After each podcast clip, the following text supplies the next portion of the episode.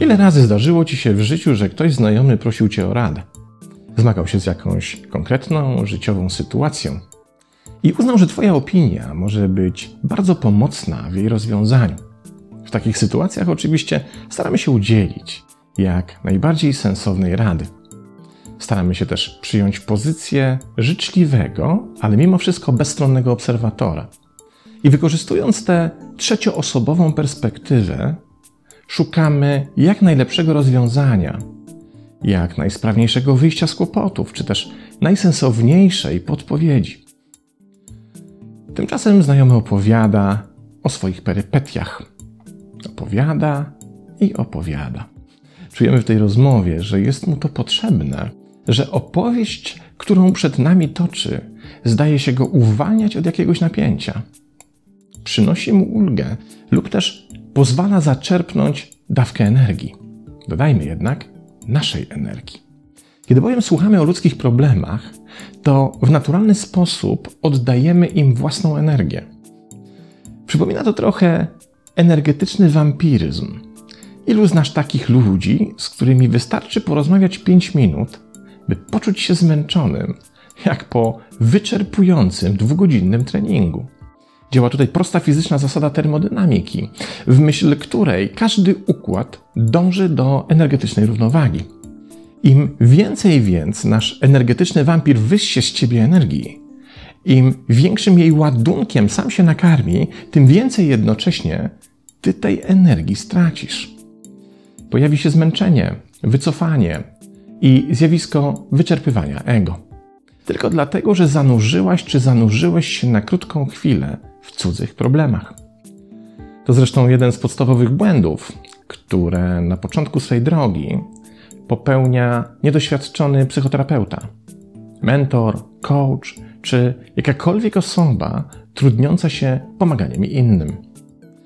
Nazywam to zjawisko zjadaniem grzechów, która to nazwa pochodzi z tytułu filmu z 2003 roku z gwiazdorską obsadą, w którego fabule młody ksiądz próbuje rozwikłać zagadkę mitycznej postaci zwanej właśnie zjadaczem grzechów. Ale nie będę tu spoilerował. E, zobaczcie ten film, bo naprawdę warto. W każdym razie, zjadanie grzechów działa energetycznie w dwie strony. Jeśli ktoś dzięki zwierzaniu się nam ze swoich problemów odbudowuje swoje energetyczne siły i zdobywa energię, to jednocześnie my sami w tym procesie jesteśmy jej pozbawiani. To oczywiście ekstremalny przykład pomocowego kontaktu i komunikacji z człowiekiem, który oczekuje od nas wysłuchania, zrozumienia czy też wsparcia. Na szczęście większość tego typu przypadków ma raczej mniejszy potencjał energetycznego wyczerpania. Ale sam system oparty jest na tym samym mechanizmie. Jaki to mechanizm? Otóż bardzo prosty. Nie chodzi o samo skorzystanie z rad. Przecież tak naprawdę inni w większości wypadków nie korzystają z naszych porad, mimo iż sami o nie zabiegają. Nie chodzi tutaj bowiem o to, by się kogoś poradzić, po czym taką mądrą podpowiedź wcielić w swoje życie. Chodzi o coś zupełnie innego i odpowiedź na to pytanie jest ukryta w poprzednim zdaniu.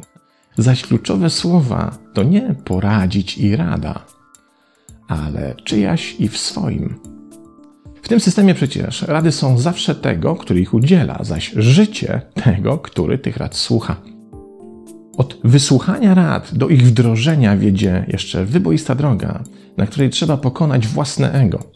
Poradzić sobie na przykład z brakiem motywacji, a często pożegnać z cieplutkim bezpieczeństwem i tak dalej i tym podobne. Ale najważniejsze jest to, że kiedy udzielamy komuś rady, w rzeczywistości tak naprawdę nie udzielamy jej tej osobie, ale sobie samym, wczuwając się w sytuację rozmówcy. Nie mówimy do tej osoby, mówimy do siebie, a ściślej do własnej wizji życia tej osoby, której doradzamy. Jednak jej prawdziwe życie to nie to samo, co nasza wizja tego życia. My zaś nie bierzemy i siłą rzeczy nie możemy brać całokształtu ludzkiej osobowości pod uwagę, która siedzi wpatrzona w nas naprzeciwko, bo po prostu nie mamy do niej dostępu. Jedynym zaś, czym dysponujemy, jest nasze własne wyobrażenie tej osoby, jej życia i problemów, które stworzyliśmy sobie we własnej głowie. Więc w rzeczywistości udzielamy rad jedynie awatarowi tej osoby, wirtualnemu, wyobrażeniowemu tworowi, który stworzyliśmy i który dla nas jest reprezentacją tej osoby.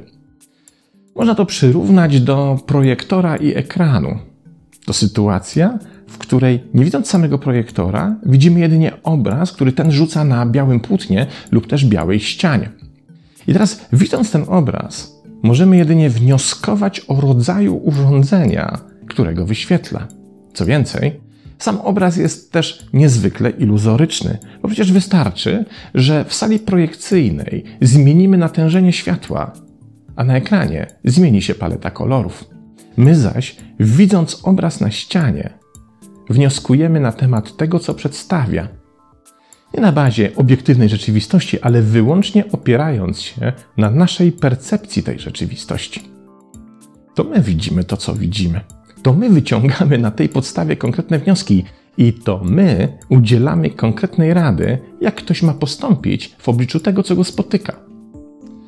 Wychodzi więc na to, że przede wszystkim radzimy sami sobie. Co powinniśmy zrobić, jak zareagować, czy jak się zachować, gdyby opowiedziana nam historia dotyczyła nas, a nie osoby, która nam tę historię opowiada. I co najciekawsze, ludzie, którzy zwracają się do nas po radę, tak naprawdę wcale nie potrzebują. A w większości wypadków jedyne, czego im trzeba, to by ktoś ich wreszcie uważnie i życzliwie wysłuchał. Wszystkie rozwiązania, jakich na ten moment potrzebują, są im już doskonale znane. Zanim przyjdą poradę, tak naprawdę wiedzą wszystko, czego potrzebują, i to wyłącznie od nich zależy, czy tę wiedzę zechcą wykorzystać. Kto zatem korzysta na procesie udzielania rad? Oczywiście nie powinniśmy pomijać korzyści, jakie otrzymuje ten, który przyszedł po radę, ale jak już mówiłem po jego stronie, pozytywny efekt może głównie wynikać z możliwości podzielenia się problemem i bycia wysłuchanym. Jednak główną korzyść ma ten, który rady udziela. I tę zadziwiającą tezę potwierdzają również jedne z najnowszych badań, których wyniki zostały opublikowane w październiku 2018 roku. Przeprowadzono je na dwóch amerykańskich uniwersytetach w Pensylwanii i Chicago, a badane grupy zrekrutowano z uczniów miejscowych gimnazjów. Zaczęto od prostej tezy. Naukowcy chcieli sprawdzić, czy udzielanie rad i motywowanie do zrobienia zadań domowych będzie miało większy skutek wówczas, kiedy motywującym i udzielającym rad będzie nauczyciel, czy też kolega ze starszej klasy. I okazało się, że najlepsze wyniki w odrabianiu zadań domowych zanotowano rzeczywiście w tych przypadkach, kiedy te zadania były przedmiotem porad, jakich udzielali starsi uczniowie młodszym. Z tą jednak różnicą, że najlepsze wyniki w kolejnym miesiącu w odrabianiu zadań pod względem ich ilości czy też częstotliwości wykonania oraz motywacji do tego wykonania odnieśli nie młodsi, ale starsi uczniowie. Dokładnie tak, nie ci, którym udzielano rad i motywowano ich do pracy, ale ci, którzy tych rad udzielali, starając się motywować młodszych. Później, chcąc potwierdzić lub obalić ten zaskakujący wynik, powtórzono te badania, ale już nie w kontekście odrabiania lekcji, ale w takich obszarach jak oszczędzanie pieniędzy, jak kontrolowanie własnych nastrojów, jak znajdowanie zatrudnienia czy zrzucanie wagi ciała. We wszystkich tych wypadkach dużo lepsze wyniki osiągali ci, którzy udzielali w powyższych obszarach rad, a nie ci, którym tych rad udzielano. Jaki z tego wniosek? Otóż, ilekroć ktoś przychodzi do ciebie po radę, nie odrzucaj możliwości udzielenia mu jej, bo głównym beneficjentem Twoich porad będziesz Ty sam. Nawet jeśli za cały proces musisz zapłacić pozbyciem się części własnej energii, która zostanie przekierowana na osobę zwierzającą ci się z problemów która w tym procesie się energetycznie wzmocni i jednocześnie spowoduje utratę energii po Twojej stronie. To sam mechanizm i tak będzie tego warty. Udzielając bowiem rad innym, tak naprawdę udzielamy ich sobie. Okazuje się, że ten proces jest dla nas jednocześnie jednym z najlepszych i najcenniejszych źródeł motywacji. Samego zjadania cudzych grzechów można się tak naprawdę oduczyć. I doświadczeni terapeuci czy inni people helperzy doskonale wiedzą, jak to zrobić, by niosąc efektywną pomoc drugiej osobie, jednocześnie nie pozbywać się cennych pokładów energii własnej. To kwestia techniki i odpowiednich narzędzi. Jednak nawet jeśli na początku tego nie potrafimy, to warto pozjadać cudze grzechy, by samemu wzrastać. Pozdrawiam.